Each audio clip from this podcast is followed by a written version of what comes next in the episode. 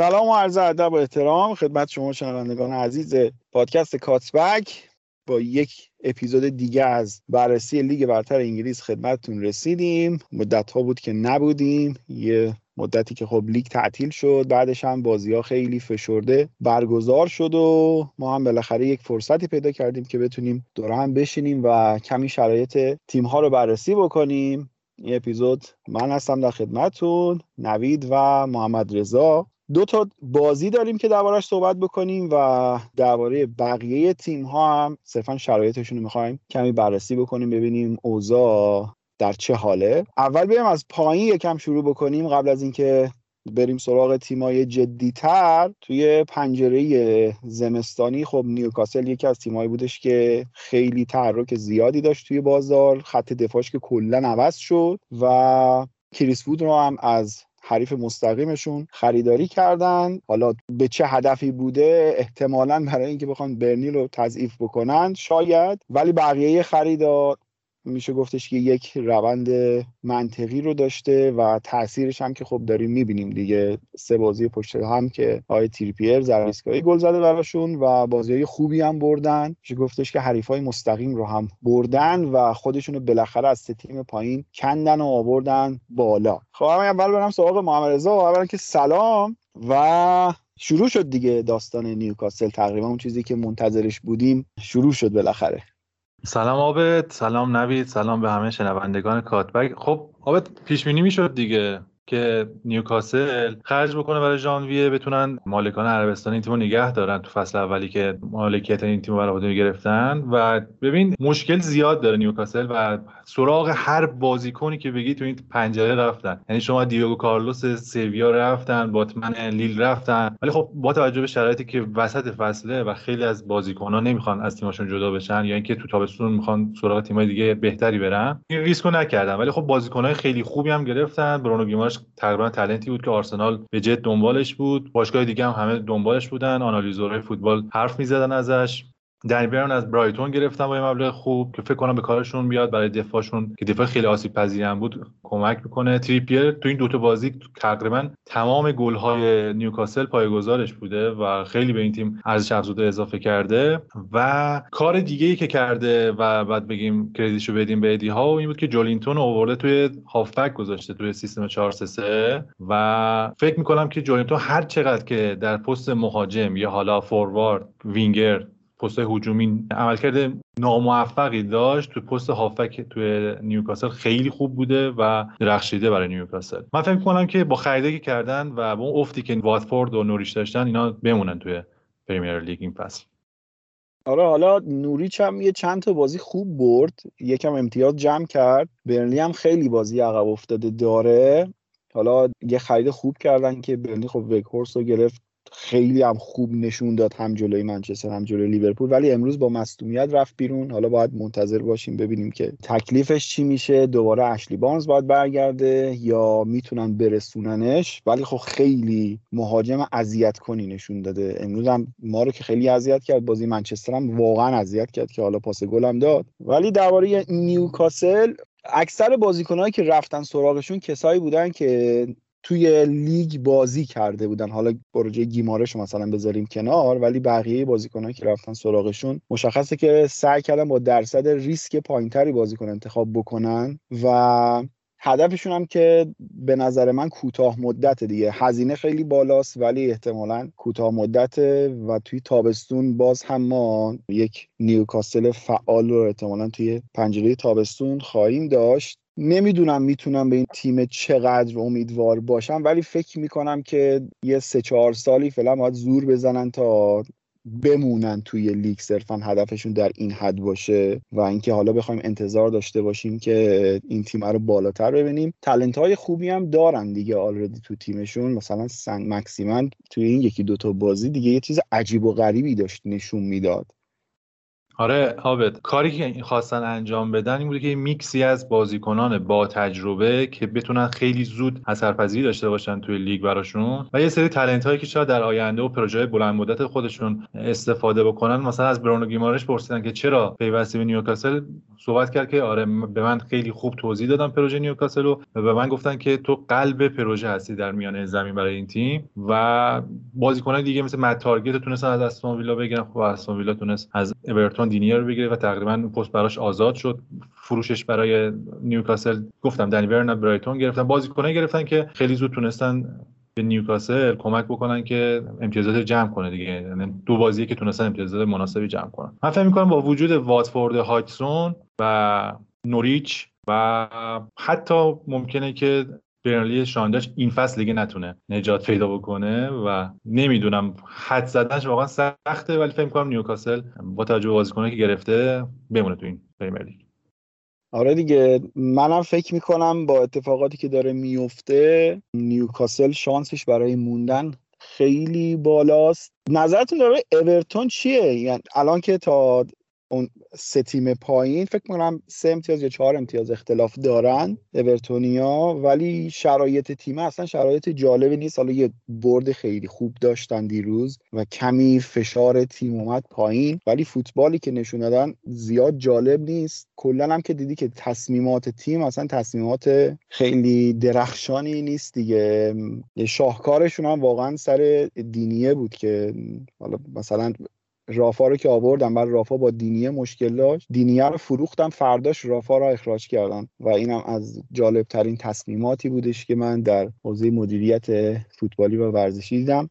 و آینده اونقدر زیبا و روشن نیست حقیقتا برای اورتون. برای سوپر فرانکر من به شخص خیلی نگرانم. احساس می‌کنم که یک پله خیلی لغزانه براش. آقا یکم در با نوید صحبت کنیم. اول کار نوید پارسال که آنجلوتی اومده بود اولین مجله کاتبک هم در رابطه با اورتون آنجلوتی بود و نوید از اون موقع تا الان چه چیزایی به نظرت عوض شد تو این تیم؟ تیمی که می‌شد درباره فوتبالش صحبت کرد الان فکر نمی کنم دیگه فوتبال چیزی زیادی برای حرف زدن داشته باشه. سلام. خیلی مخلصم. من زودترم می‌خواستم حرف بزنم تا این آقای با آکاردئون و تیمپو اومده بود پایین خونه ما وایستاده بود. ساعت ده و نیم شب عجیب بود واقعا نمی‌دونم. من بگم که الان ما موقعی که داریم ضبط می‌کنیم دقیقا بعد از بازی تاتنهام و ولورهمپتونه و این رو میگم برای که حرفای بعدی که می‌زنم رو بتونم توجیه کنم از یک نظر. آقا در مورد اورتون که من کلا با این باشگاه یه مشکلی داشتم. من اون فصل قبلم اگه یادت باشه این بود که گفتم اینها یهو تصمیم می‌گیرن یک یونیتشون رو کلا عوض کنن و یک یونیت رو با مثلا سلیقه آنجلوتی حالا تقریبا بگیرن و بعد آنجلوتی که میره اینها بازیکن مربی بعدی نیستن. و الان همون تصمیم نابخردانه ای که شما گفتی هم گرفته شد. یعنی دینیه رو به خاطر یک مربی اخراج کردن و بعد مربی رو اخراج کردن. یعنی عکس همون. یعنی یه خریت از مسیر آ به ب کردن بعد یه خریت از مسیر ب به آ کردن. یعنی هر نمونه ای از حماقت در تصمیم گیری وجود داشته باشه اینا تیکشو کنارش زدن. اما نکته اینه که من فکر کنم میمونه اورتون برای که تیم های بدتر از اورتون خیلی وجود دارن. الان محمد رضا در مورد این گفت که شاید برنلی شاندایچ این فصل نتونه نجات پیدا کنه درسته. بازی عقب مونده داره. سه تا فکر می‌کنم سه چهار تا بازی عقب مونده داره. منتها الان من یه نگاهی کردم برنلی از 21 بازی 14 امتیاز گرفته و برای اینکه خودش رو از ستای پایین جدول بکنه باید بازی عقب موندهش رو میانگین دو امتیاز بگیره. و خب واضحا برنلی تیم میانگین دو امتیاز جمع کردن نیست.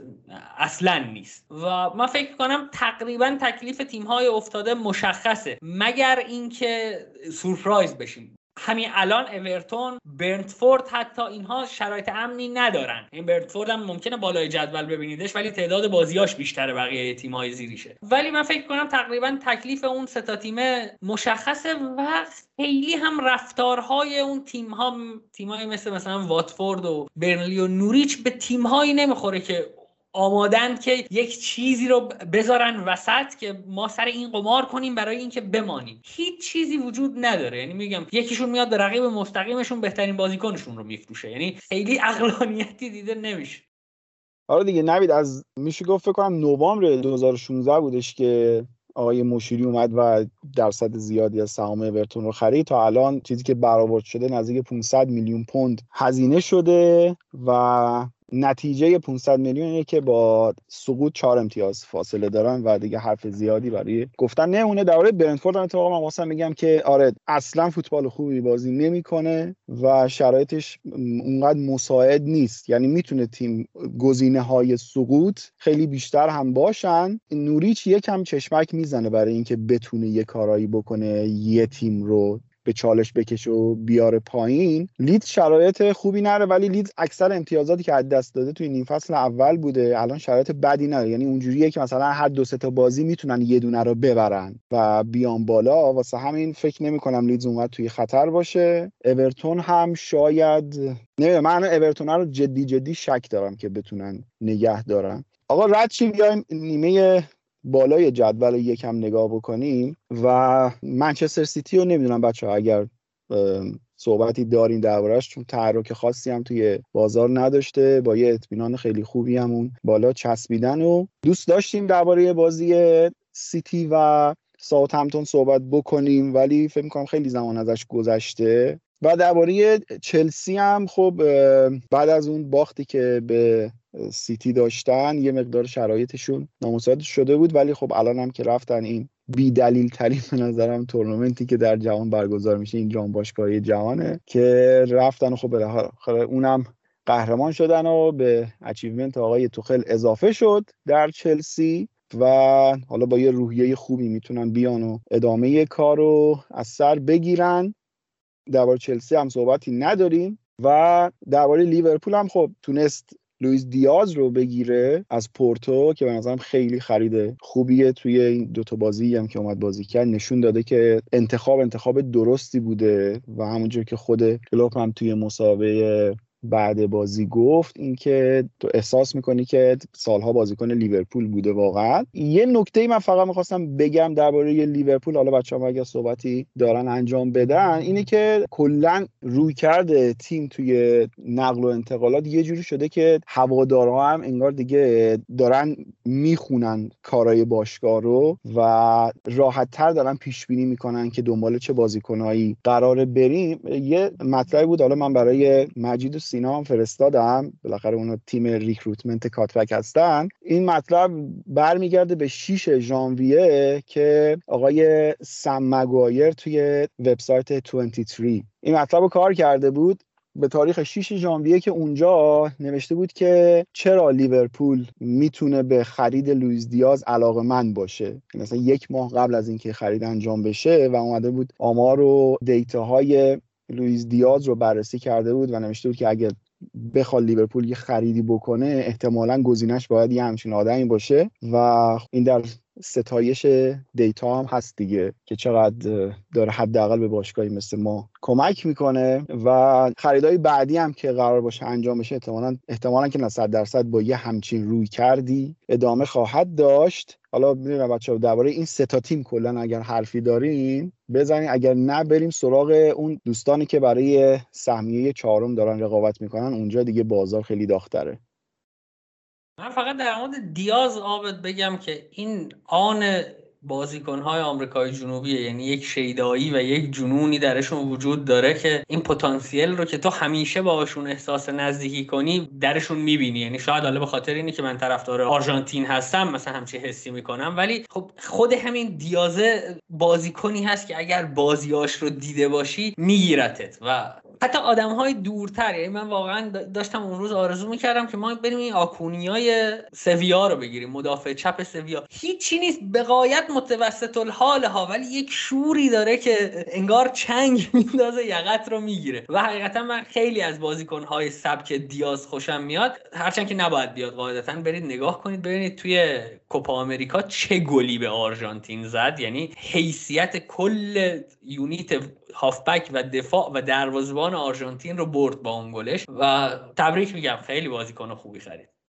حالا نوید از آرژانتین گفت من خواستم بگم که از خرید منسیتی هم غفلت نکنیم یعنی خولیان آلوارزی که سیتی گرفته خیلی شد الان به چشم نیاد و احتمالا از تابستون به بعد می‌خواد وارد تیم بشه. ولی من فکر کنم بسیار بسیار خرید خوبی بوده. یعنی حتی فران تورس هم می‌تونه بهتر و کاراتر باشه برای سیتی. و این نکته جالب اینه که تقریبا تیمای بزرگی مثل سیتی لیورپول این داستان recruitment شون خیلی جالبه که به موقع و سعی می‌کنن که اصلا یعنی مصاحبه گواردیولا رو وقتی شما می‌دیدید انگار که گواردیولا خودش درخواست نداده که ما بریم خولیان آلورز رو بگیریم. ولی خود سران سیتی این احساس رو کردن که این بازیکن یک talent خیلی ویژه است. ما می‌تونیم بگیریمش بعدها می‌تونیم ازش استفاده کنیم یا بفروشیمش مثل حالا آنجلینو حالا خیلی بازیکن سیتی اینجوری بودن داگلاس لوئیس و دقیقا در مورد لیورپول هم همین بود دیگه. لیورپول هم مشخص بود که دیاز رو برای تابستون می‌خواد ولی دید که تاتنهام قیمت درخواستی پورتو رو تخفیف گرفته ازش و سعی کرد که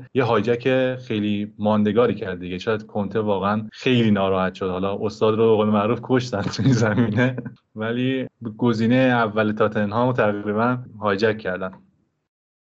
خولیان آلوارز آره من اصلا یادم نبود در مورد این صحبت کنم. یه چیزی مشخصه بازیکنی که میلان میره دنبالش شما می‌تونید به talent ش حداقل اعتماد داشته باشید. میلان ثابت کرده اینجوریه. حالا نه خواهش می‌کنم کامنت بذارید مثلا بالوتوره رو هم اینا گرفتن ها. بله هر کاری که بکنید خطا داره. یک درصدی از خطا داره. اما مشخصا scouting میلان توی این چند سال کمتر اشتباه کرده و یک نشانه دیگه این که میلان که دست گذاشت روش یواش یواش بقیه باشگاه توجهشون جلب شد. اینتر اومد سراغش یوونتوس یه چشمکی زد. یعنی و آخر سر از جایی در آورد که حالا مکنت مالی بیشتری داشتن. می‌خوام بگم که منتظر باشید یک ستاره دیگه قرار بدرخشه و ماه مجلس چه توی ریور پلات عالی عمل کرده. خب سیتی اینقدر که جای خالی حس نمیشه اون جلو یه بازیکنم که میارن تو اینجوری که مثلا خب مثلا یه جایی کی؟ الان همین بازیه. دیروز با نوریچ دیبروینه رو نذاشته لاپورت رو نذاشته کانسلو رو نذاشته. عین ماست هم اومده چارش برده و رفته. یعنی تو واقعا تازه اینا که نبوده مثلا بازم گریلیش هم نبوده توی ترکیبش. یعنی اینقدر اون جلو شلوغ پلوغه حالا یه بازیکنم میاد تو مثلا اینجوری که خب حالا بیادم مثلا چقدر قراره بهش بازی برسه کجا؟ یعنی یکم اینجوریه قضیه. واسه همینه که آدم زیاد اهمیت نمیده. ولی خب قطعا خرید فوق العاده بوده دیگه. تو وقتی که یه همچین تیمایی روی یه سری بازیکن‌ها دست می‌ذارن تو می‌تونی چشم بسته بهشون اعتماد بکنی که یه چیزی پشت اون داستان بوده. و حالا این داستان قضیه هاجک هم خیلی چیز بامزه ای مثل اینکه پورتو یک مبلغی برای فرپلی مالی بکنم 6 میلیون خورده ای بوده کم داشته و لیورپول سر همین قضیه اومده پیش دستی کرده گفته که ما درجا اون قرضی که شما دارین رو پرداخت می‌کنیم و این باعث شده که خود بازیکنم ترجیحش این بوده که بیاد لیورپول به جای تاتنهام و با ذکر همین مطلب اصلا می‌خوای بریم سراغ تاتنهام که استاد دو تا بازیکن می‌خواست دو تا بازیکن بدجوری از دستش لیز خوردن هم آداما هم لوئیس دیاز. آره آبد این استاد که این دوتا بازیکن رو می‌خواست و این دوتا از دستش لیز خوردن. دو سه هفته هم هست که ما مدام هی داریم میگیم استاد و کشتن استاد و کشتن. من ترجیح میدم که محمد رضا شروع کنه حقیقتا در مورد تاتنهام. چون محمد رضا فکر می‌کنم رویکرد منتقدانه تری داشته باشه به کنته و من که همه می‌دونن که هیچ ابایی هم ندارم که بگم کاملا هوادار کنته هم هرچند که یک نقدهایی هم به کنته دارم. حالا می‌خوام محمد رضا شروع کنه انتقاداتش رو بگه که ببینم چقدر منطبق بر اون جاهایی که من فکر می‌کنم کنته در تاتنهام ضعف داره.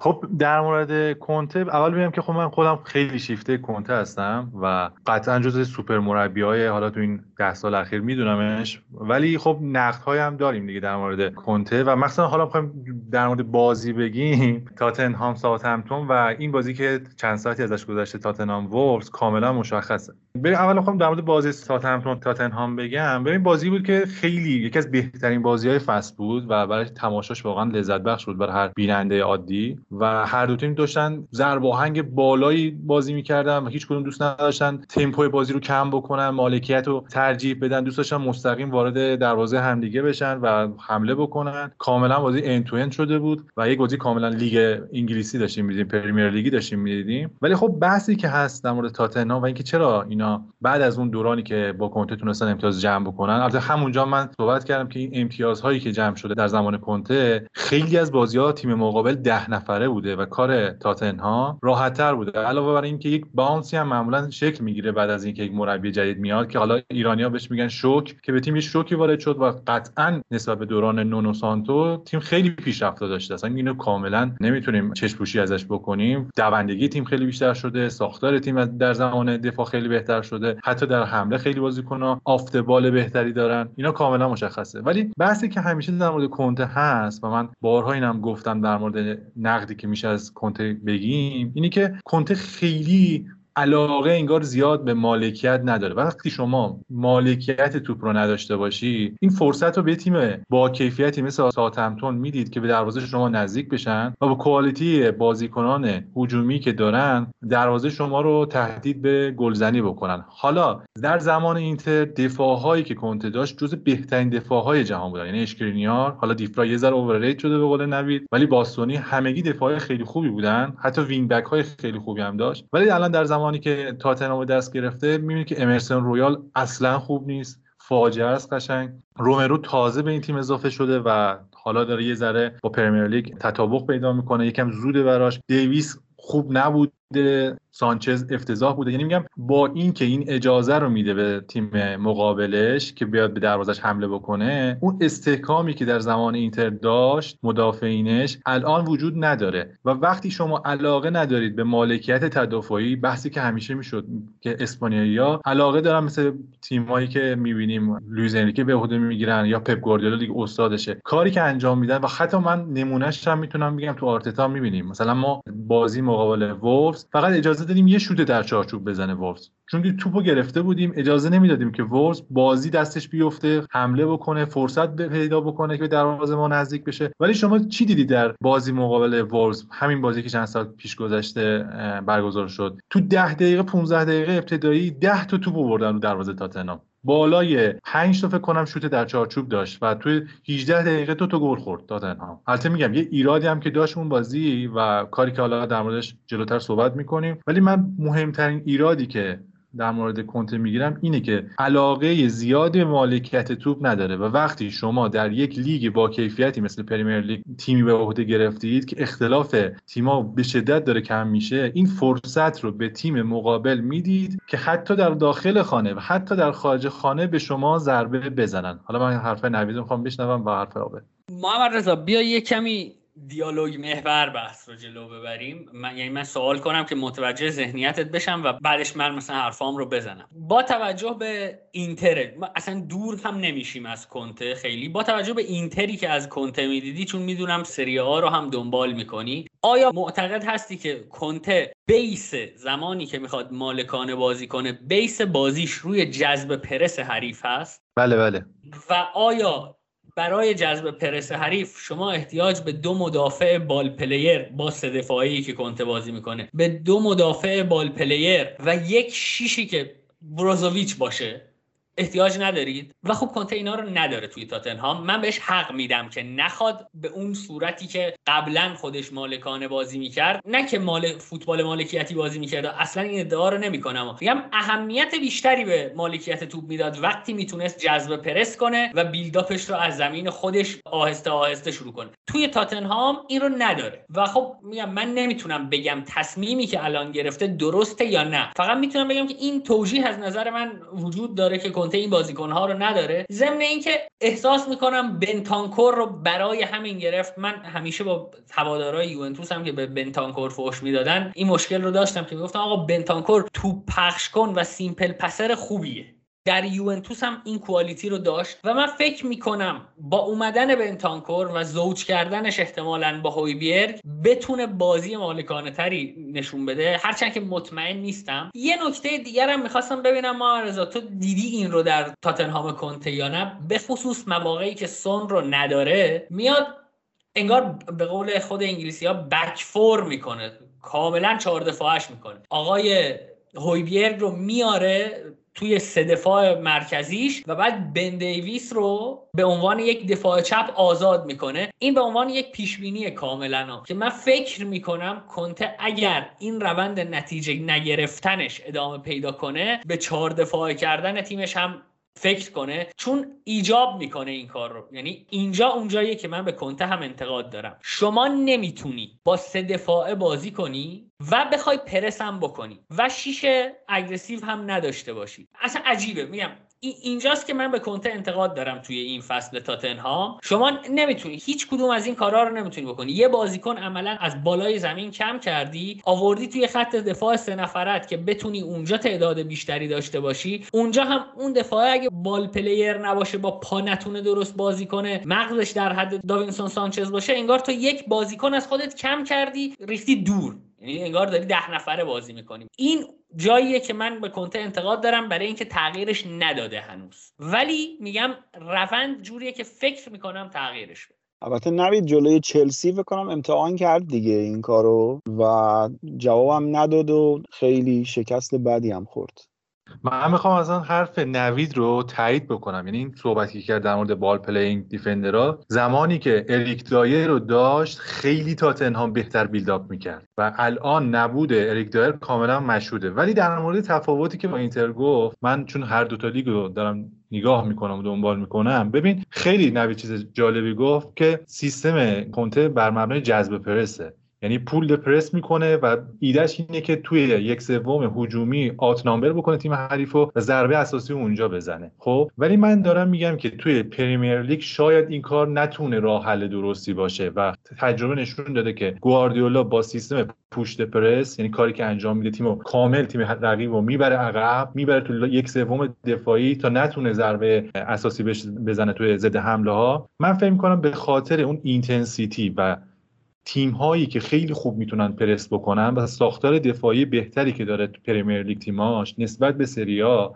اون موفقیتی که با اینتر تونست به دست بیاره رو در تاتنهام نمی‌تونه به دست بیاره. یک دو اینکه تاتنهام خودش نسبت به خیلی از تیم‌های دیگه underdog میشه. این چنین چیزی تو اینتر نداشت. یعنی یک بحران شخصیتی هم داره که با این سیستمش خیلی جور در نمیاد. من فکر کنم یه تغییراتی باید بده. یک انتقاد دیگه هم که دارم حالا در مورد صحبت خواستم بکنم که بچه‌ها فکر کنم عابد و نوید در این صحبت می‌خوام بکنن. اینکه گزینه‌هایی که در ژانویه دنبالش بود اصلا منطقی نبود به نظر من. حالا با اینکه رفتن سراغ آدما تروره ولی من متعجبم که چرا رفتن کلوشفسکی رو گرفتن. به نظر من برایان خیل یا برایان گیل خیلی بازیکن خوبی بود. حتی تو اون دقایق محدودی هم که بهش بازی می‌رسید کارا بود برای تیم. من فکر کنم این خرید کلوشفسکی کاملا پنیک بود. یعنی انگار که دنیل لوی و مالکان تاتنا و پارتیچی یک قولی داده بودن به کنته که تو ژانویه در هر صورت ما قراره که تیمتون رو تقویت بکنیم. و این کارو خواستن در هر صورت ممکن انجام بدن. رفتن کلوشفسکی رو گرفتن. بنتانکور هم من فکر می‌کنم که شاید در خارج از مالکیت زمانی که توپ نداشته باشه تاتنام براشون مفید باشه. حالا خیلی با نوید موافق نیستم تو این زمینه. ولی در زمان مالکیت همین بازی در مقابل وولفز دیدید که چقدر آسیب پذیر بود.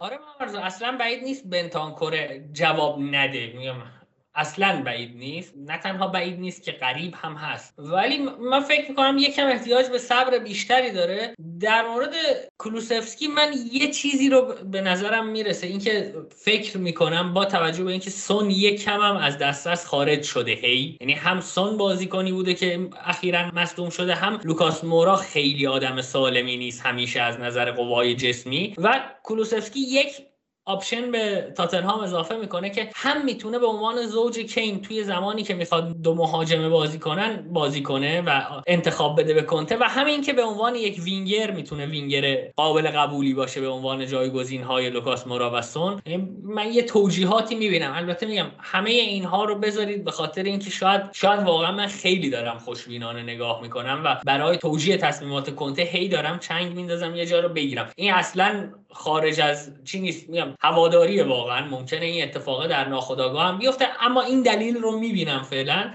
و میگم من منتظرم ورژن نهایی تاتنهام کنتر رو ببینم. سه هفته چهار هفته بعد از این یعنی چهار هفته چهار هفته بهش زمان بدم. به دلیل اینکه یک فکر می‌کنم که کنته حتما تغییر ایجاد می‌کنه در فوتبالش در تاتنهام. به این دلیل که اگر تغییر نده شیشم هم نمیشه. خیلی راحته. یعنی فاصله سهمیه گرفتنش تا مثلا هفتم شدنش هیچی نیست. در چشم برهم زدنی از دست میره. و دو اینکه می‌خوام ببینم اون دوگمی که از کنته می‌گفتن چقدر وجود داره. چون به نظر من داره انطاف نشون میده. خب بسم الله الرحمن الرحیم. آقا عرضم به خدمت که من نمی‌خوام از این فاز دیدی گفتم دیدی گفتم در بیارم. ولی من کسی بودم که کنته اومد تاتنهامو گرفت همون موقع معتقد بودم که نمی‌تونه با تاتنهام سهمیه بگیره. الان می‌خوام دلایلشو بگم که چرا همون موقع نظرم روی آرسنال بود. هنوزم نظرم روی آرسنالی که می‌تونه سهمیه بگیره. و اگه قرار باشه تیم دیگه آرسنال به چالش بکشه وست همه. نه یونایتد نه تاتنهام. و دلایلش هم میگم. ببین از نظر من خب این شاید خیلی چیز به نظر بیاد.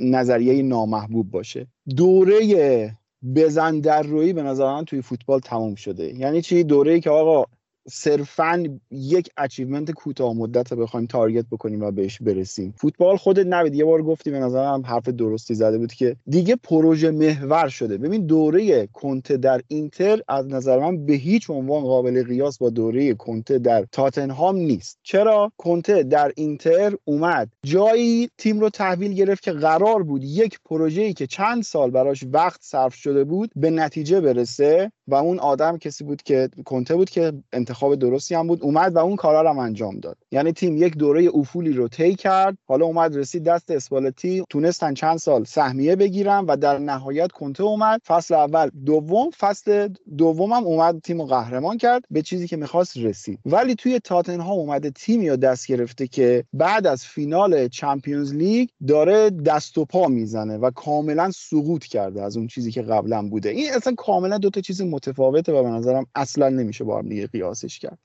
درود بر شما آقا درود بر شما. من دقیقا حرفم همینه که آقا کنته مربی آغاز پروژه نیست. به هیچ وجه. اگر کنته جای اسپالتی اومده بود توی اینتر معلوم نبود چه بلایی سر career کنته بیاد. یعنی کنته تیمی رو تحویل گرفت که اسپالتی آماده رقابتش کرده بود. ممکنه یه سری از هوادارهای اینتر مخصوصا خود فرهاد فردا یقه ما رو بگیرن که این چه احمقانه یکی زدی. ولی به نظر من نقش اسپالتی در موفقیت اینتر و رسوندن تیم به جایی که شما بتونید روی نیمکت سوپر استار بشونی و تیم رو به یک جایی برسونه قشنگ طی شده بود. تاتنهام واقعا پایش برابه یعنی اصلا هیچ چیزی نداره که تو بتونی بسازی روش. نگاه کنید تصمیمات نابخردانه مدیریت رو. یعنی شما ببینید پوچتینو رو اخراج می‌کنه میره سراغ مورینیو. مورینیو رو اخراج می‌کنه میگه فوتبال تهاجمی می‌خوایم. میره سراغ این رفیق پرتغالیمون دروازه‌بانه. و بعد اون رو می‌ذاره کنار یا میره کنتر رو برمیداره. هیچ روندی وجود نداره. یعنی من واقعا متوجه نمیشم. این باشگاه از انتخاب A به B از B به C و از C به کنتر می‌خواسته چه مسیری رو بره. و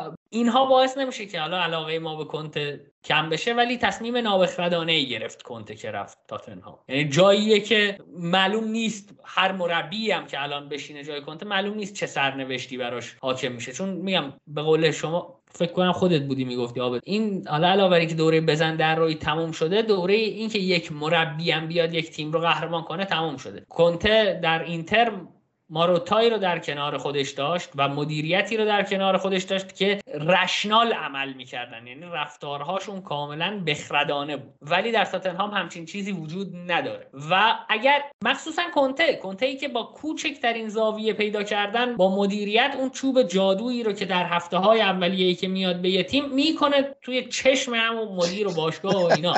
حالا میگم من این انتخابه رو درک نمی‌کردم هرچند که براشون آرزوی موفقیت آره بعد تو نگاه کن مثلا توی اینتر حرف من اینه دیگه. ببین وقتی بیسه درست ریخته شده باشه حالا ما می‌تونیم این بیس درست هم تعریفش بکنیم. هرچند می‌دونم خیلی هم می‌تونن میگن که نه اومد تو دوره که نرم یوونتوس دیگه ضعیف شده بوده. فلان اینا رو بذاریم که اون چیزی که در یادها میمونه اون قهرمانی است. میاد کارو با چه کسایی در میاره؟ مثلا اشلیانگ و دارمیان و نمی‌دونم کولاروف و این با اینجور خریدها هم می‌تونه بیاد و قهرمان بشه. بعدم می‌بینی که اون بیسه همچنان دست مربی بعدی هم می‌رسه می‌تونه همچنان رو همون موجه دو تا ستارهشو بفروشه ولی همچنان روی اون موجه سوار باشه. ولی این اتفاقات توی تاتنهام نمیفته بعد اصلا ببین من حقیقتا نمی‌دونم. اول اینکه در دنیای مدرن قرارداد 18 ماهه واقعا نمی‌دونم اصلا چه معنی میده. یعنی این خودش یک ساینی داره که آقا ما صرفا یه چیزی موقت داریم بهش نگاه می‌کنیم شد شد نشد نشد. بعد اصلا برای مربی که 18 ماه قرارداد داره اصلا چرا باید بری بازیکن 40 میلیونی بخری؟ مثل این جمله پشت کامیونان نوشته بود شد شد نشد میرم آلمان. حالا کنته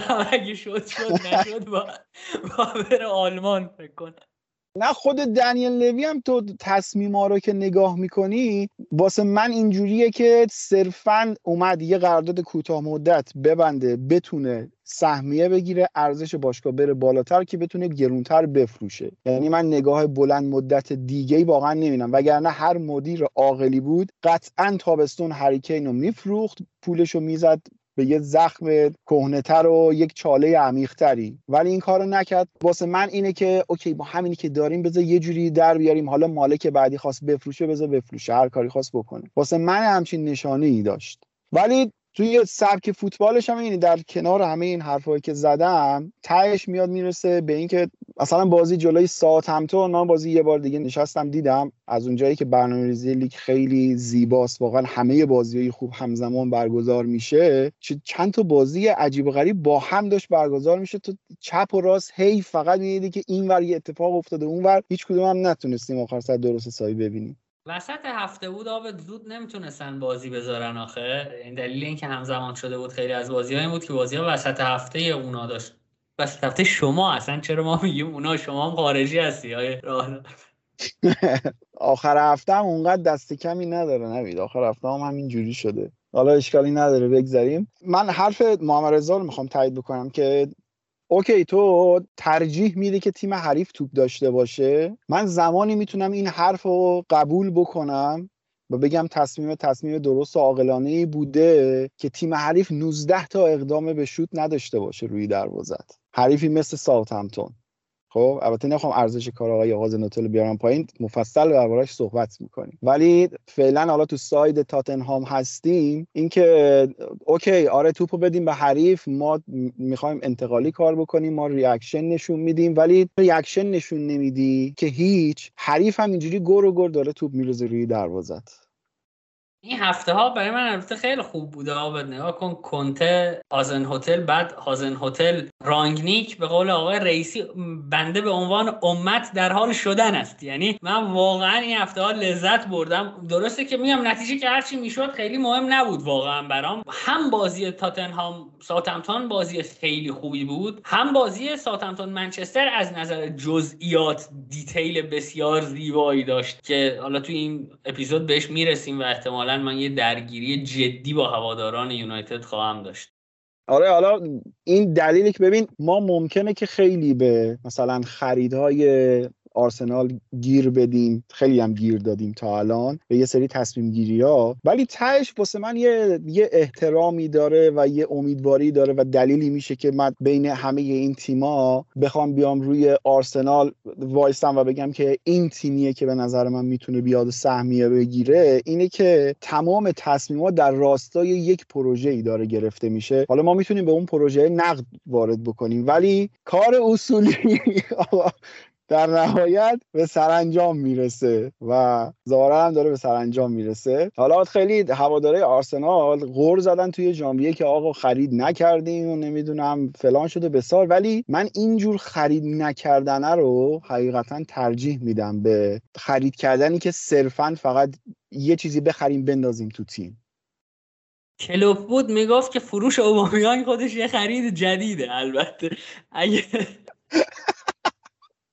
حالا یکم درباره آرسنال صحبت کنیم تا قبل اینکه بریم سراغ بخش قرمز شهر منچستر که معارض تو هم جز اون دستایی بودی که ژانویه غور چرا خرید نمی‌کنی ما رضا قبل اینکه تو یه حرفی رو بزنی من همین الان بگم چرا در مورد آرسنال حرف نمی‌زنم. بعد باخت آرسنال به سیتی من گفتم در مورد آرسنال سکوت می‌کنم تا 5 6 بازی ازشون ببینم بعد در موردشون حرف می‌زنم. هنوز در مورد آرسنال حق صحبت کردن ندارم. عابد گفت کار اصولی. این کار اصولی جمله شهاب من با شهاب قول دادم. قول دادم 5 6 بازی حداقل دهنم رو ببندم. بعد نتیجه کار بعد 5 6 هفته برم با شهاب دعوا کنم.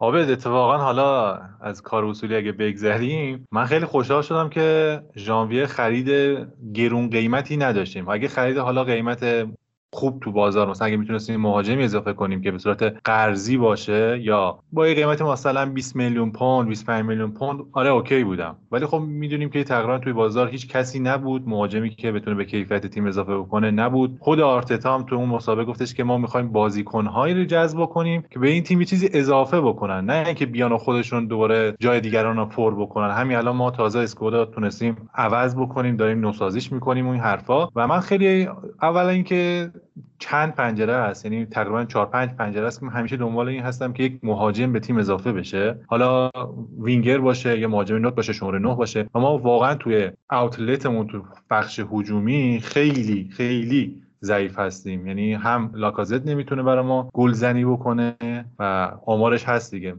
خیلی آمار خیلی خوبی نداره. فکر کنم سه گل بیشتر نزده باشه. انکتیا که اصلا در سطح پرمیر لیگ نیست. خیلی باید تلاش بکنه فکر کنم تو چمپیونشیپ هم حتی بره ذخیره بشینه. یعنی خب تو لیدز بیلسا هم تقریبا ذخیره بود ذخیره بنفورد بود. و ما واقعا فقدان بازیکن تاثیرگذار که بتونه در شرایطی که بد هستیم و موقعیت خوبی هم خلق نمی کنیم برای ما گلزنی بکنه. کاری که مثلا تاتنهام برایش هریکین و سون انجام میدن توی یونایتد هم مثلا برونو ما داریم یا رشفورد بعضی موقع می‌تونه یک اوور پرفورم عجیب غریب بکنه ولی خب تو آرسنال نه. یعنی هم ساکا هم اسمیت رو هم نیکولاس پپه که نیمکت نشسته هم اودگارد. یه کیفیت متوسطی دارن و بعضی بازی ها ستاره میشن ولی خب باز هم نمی‌تونن یک تنه بازی رو در بیارن. حالا آرسنال به خیلی خیلی برد مهمی داشت. بازی پنجشنبه شب جلوی وولفز دیدی که وولفز همه دست کم میگرفتنش ولی اومد تاتنهام تو زمین خودش برد و الان حتی مدعی هستن که برای اینکه سهمیه چمپیونز رو بگیرن. امروز هم جالبه که من از آقای برونلاژ هم خیلی خوشم میاد. دیدم که مسابقه کرده که گفته که ما حتی راضی هم نیستیم از امتیازاتی که گرفتیم و دنبال این هستیم که سهمیه چمپیونز بگیریم. یعنی خیلی برام جالب بود که چنین حرفی زد و انگار فشار و انگیزه رو به این تیم اضافه کرد برای بازیکناش که آقا ما توان اینو داریم که چیزی کم نداریم نسبت به یونایتد تاتنهام و آرسنال که سهمیه چمپیونز رو بگیریم. حالا آرسنال خرید داشت. حالا یه خریدای داشته که تو تابستون اضافه میشن. مترنر رو داشت از نیو انگلند خرید از باشگاه از ام که خب جزء یکی از بهترین دروازه‌بانای ام بوده. تمام آنالیزورها و اسکات تقریبا تایید می‌کردن که این بازیکن رو که این تیم اضافه بشه. احتمالاً برن لنو. تابستون از این تیم جدا میشه و ما برای شماره دو تیم جایگزین رمسل تونستیم بازیکن جذب کنیم و داستان اوبامیانگ هم حالا خیلی مفصله من نمی‌خوام بحث بکنم. خب بالاخره به نظرم پایان اوبامیانگ اتفاق میافتاد. یعنی هر کاری می‌خواستیم بکنیم نه اوبامیانگ به این تیم و فلسفه آرتتا خیلی می‌خورد و نه اینکه کاپیتان خیلی خوبی بود اوبامیانگ برای تیم و بهتر بود که خود اوبامیانگ برای کریر خودش هم. من واقعا جزء بازیکن مورد علاقه بود اوبامیانگ و احترام می‌ذاریم. جامی که اف کاپ هم آرسنال گرفت تقریبا مدیونشه و اوور پرفورمی که کرد اون بازی دو تا بازی نیمه نهایی و فینال. و به نظرم تصمیم خوبی گرفت و که بره بارسا و برای آرسنال خوب شد از قراردادی که داشت تقریبا خیلیش معاف شد برای پرداخت آرسنال و فصل بعدم تقریبا دیگه قراردادی نداره با اوبامیانگ و حالا من فقط یه خطابه کوچیکی داشته باشم در رابطه با اوبامیانگ. البته این به خودم هم برمیگرد یعنی این نقد رو در وهله اول به خودم هم دارم می‌کنم که یه بازیکن حالا نحوه جدا شدنش و اینا رو بذاریم کنار ولی تو اون دوره که توی تیم بوده و لحظاتی که برای ما ساخته یه مقدار موقع جدا شدنش فراموشی می‌گیریم. به نظرم اومیانگ در این آرسنال خیلی دوره موفقی داشته و حالا توی این یه سال اخیر خب یه سری مشکلاتی به وجود اومد دیگه. ولی به نظرم نادیده گرفتن اون دوره هم یه مقداری ظلمه. چون من خود اصلا کامنت های قشنگی نمی‌دیدم که هواداری آرسنال. میگم که این نقد به خودم هم چون دقیقا در زمان جدایی واینالدوم من خودم یکی از اشخاصی بودم که اون دوره ای که واینالدوم اولین خرید کلوب توی تیم داشت اونا رو خودم هم نادیده گرفتم و زیاد کامنت های جالبی نمی‌دادم. حالا امیدوارم که ما به عنوان هوادار کمی جانب انصاف و حقیقتا رعایت بکنیم. می‌تونیم یه نفس کوچیکی بگیریم برگردیم بریم سراغ تیم قشنگا درباره اونا صحبت بکنیم.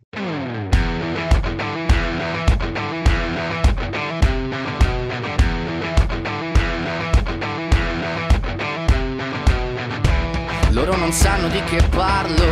Vestiti sporchi fra di fango Giallo di siga fra le dita Io con la siga camminando. Scusami ma ci credo tanto Che posso fare questo salto. E anche se la strada è in salita Per quest'ora mi sto allenando e buonasera Signore e signori, fuori gli attori. Vi conviene toccarvi i coglioni Vi conviene stare zitti e buoni Qui la gente è strana tipo spacciatori. Troppe notti stavo chiuso fuori Mo li prendo a calci sti portoni Sguardo in alto tipo scalatori Quindi scusa mamma se sto sempre fuori Ma sono fuori di testa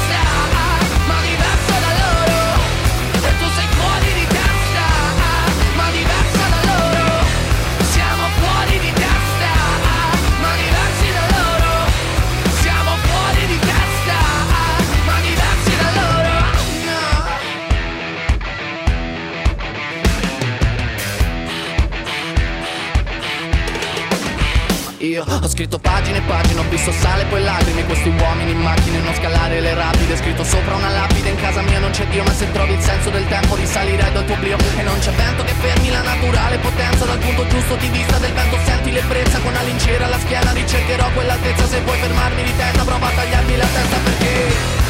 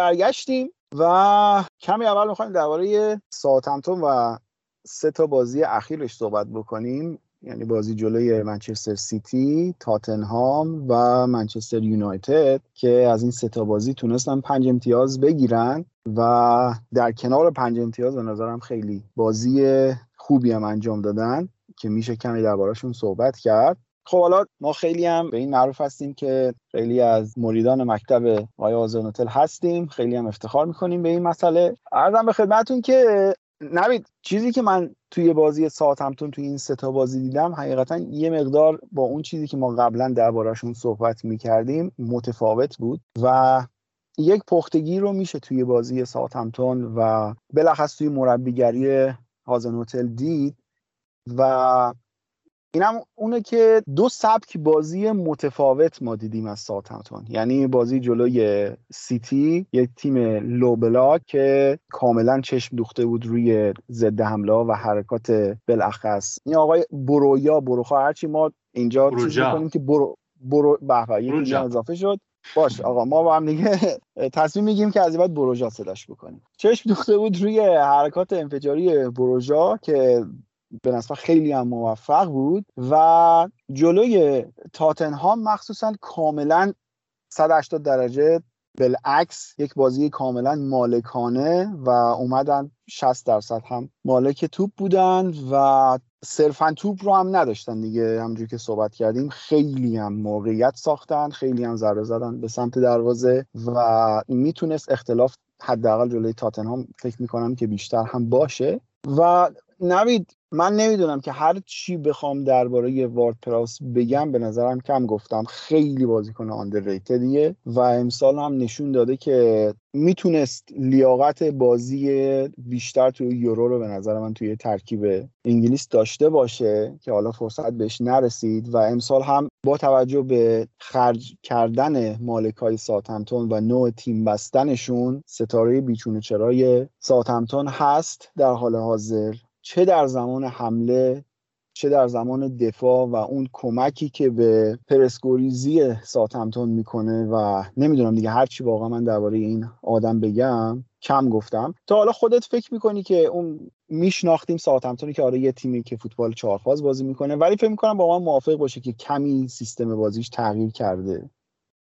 آره آبه. اول که در مورد واردپراس من بگم واردپراس تنها کسی بود که از اون ستون فقرات ساتمتون فروخته نشد. یعنی وستگارد و دنی اینگز فروخته شدن و فصل رو فقط با واردپراس از اون سه ستاره شروع کرد. و برمیگردم در مورد ارزش واردپراس اصلا میگم پرس رو عابد داره دروغ میگه اشتباه دیده. نمی‌دونم پاسهاش رو اشتباه میگه. همه حرفهای تو اشتباهه. رانگنیک حرفی زد توی این سمینارش که می‌گفت 35 درصد گل ها از روی ضربات ایستگاهی زده میشن. وارد پراوس کاری می‌کنه که اون 35 درصده برای تو وجود داشته باشه. یعنی همه set piece ات خطرناک باشن. یعنی همین quality رو که به تیمت اضافه کنه کافیه به نظرم. کاری که هاکان داره توی اینتر می‌کنه حالا هاکان بیشتر از این کار رو هم می‌کنه وارد پراوس هم بیشتر این کار می‌کنه. میگم این بازیکن‌ها ارزشمندن. در مورد اون نکته هم که گفتی اتفاقا ما فکر کنم هم فصل پیش هم فصل قبلترش وقتی در مورد ساوثهمپتون و هازن‌هوتل حرف می‌زدیم می‌گفتیم آقا وقتی نمی‌تونی تمپو بازی رو بخوابون چرا میای هشت تا می‌خوری؟ چرا میای نه تا می‌خوری؟ اخراجی دادی okay بیا سه هیچ بباز برو. روبروی سیتی اومد همین سیاست رو گرفت و تمپو بازی رو تا اونجا که تونست گرفت و هر موقع تونست با سه تا پاس رسید پشت محوطه جریمه سیتی. یعنی اون خردمندی رو که قبلا نمی‌دیدیم یعنی سطحی از خردمندی رو که در فوتبال این نمی‌دیدیم حداقل در بازی با سیتی دیدیم. در بازی با یونایتد هم دیدیم. واکنشهاش به نحوه بازی یونایتد عالی بود. و به نظر من هازن هتل یک پله از آنچه که بود و خیلی هم قابل احترام بود برای من قابل احترام تر شده من در تایید حرف عابد و نوید می‌خواستم بگم که انتقادی که همیشه از هازن هتل می‌شد می‌گفتن که آقا تمام تفکرات هازن هتل انگار هست پرس پرس پرس و هیچ تمهیدی برای اینکه زمانی که مالکیت توپو داره اینکه بتونه توپو نگه داره و اینا نداره. یعنی پلن و یک الگوی خیلی شیکی نداره. ولی ما تو این فصل دیدیم که الگویی که دارن و خیلی بهترم کردن با اومدن یعنی برگشت از مسئولیت الیونسی و بازیکنی مثل بروژا که از چلسی گرفتن و اضافه شدن سالیسو خیلی خیلی هم بهتر شدن. اینجوری بوده که اینا همون 4 2 2 2 معروف رو انجام میدن و به قول عابد رومئو و وارد سعی می‌کنن که اون وسط زمین رو کنترل بکنن و چقدر خوب الیونسی میره تو اون half space ها قرار می‌گیره و مهمترین شاخصه ای که من تو این دو تا بازی از بازی هجومی ساوثهمپتون دیدم اینه که چقدر خوب مدافعان کناری میان رو flank و بازی بازیکنان میانی ساوثهمپتون میان رو half space سانتر می‌کنن برای اون سرزن‌هاشون. یعنی حالا سرزنان اینجا چه کسایی می‌تونن باشن؟ آرمسترانگ هست خیلی خوب می‌تونه وارد محوطه بشه. الیونسی هست خیلی خوب اضافه میشه. از سمت چپ هم یعنی جایی که پرو فکر کنم بازیکنشون که تازه این فصل خریدن از برست هم فکر کنم خریدن خیلی خوب می‌تونه بیاد داخل cut inside می‌کنه خیلی خوب می‌تونه پاس بده. همین گل اولی که به منچستر زدن شما برید نگاه بکنید کاری بود که پرو میاد دالو رو از بازی خارج می‌کنه و واران مجبور میشه بیاد برای اینکه بروژا رو مارک بکنه جای خودش رو عوض کنه. out position میشه. یک فضا و یک کانال بین مدافع راست و مدافع وسط یونایتد به وجود میاد و از همونجا دقیقا ضربه رو می‌زنن. ساوث دوباره همون صحنه گل رو 5 6 دقیقه بعد دوباره تکرار می‌کنن که حالا اونجا خیلی میگن خطای پنالتی مگوایر بعد اعلام می‌شد. یعنی میگم یک الگوی تکرار شونده ای رو ما دیدیم از ساوث هم از سمت چپ هم از سمت راستی که آرمستر آرمسترانگ ایزوله می‌شد و یک به یک چند بار من فکر کنم بالای چهار بار با لوک شاو یک به یک شد و من وقتی رفتم آمار رو چک کردم که چقدر touch داشته در یک سوم هجومی آرمسترانگ دیدم که 20 تا touch داشته.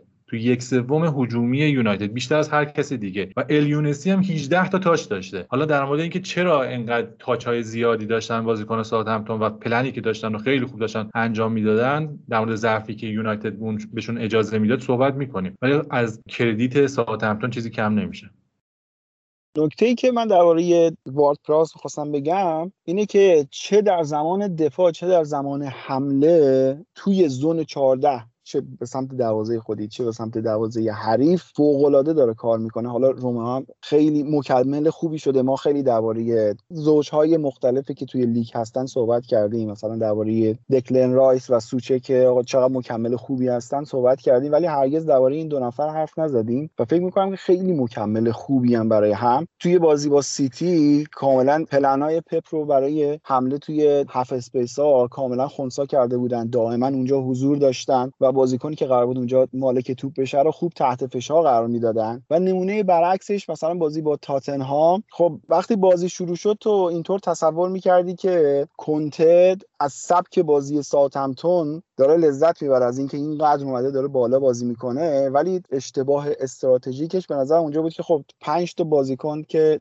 توی خط دفاع عادی هستن و هستن و دوباره یه نفر دیگه هم باز اضافه می‌کرد و می‌کرد 6 نفر و رومئو و پراوس یک فضای عجیب و غریبی مخصوصا توی نیمه اول داشتن توی زون 14 و این که داری میگی مثلا سانترایی که توی half space انجام میشه آره دیگه دقیقا همون گل دوم هم همین شکلی به ثمر رسید. یه تعداد پاس خیلی زیادی بکنه 28 تا پاس دادن بازیکن همپتون تا رسید به اون سانتری که از half space برای الیونسی فرستاده شد. و آره دیگه آدم واقعا کیف می‌کنه که این شکل بازیه رو داره می‌بینه و فکر می‌کنم که دوباره ساوثهمپتون همون تیم اذیت کنه یقه گیری که قبلا بود باز دوباره به اون تیمه تبدیل شده و با توجه به بزاعتی هم که داره به نظرم خیلی قابل احترامه.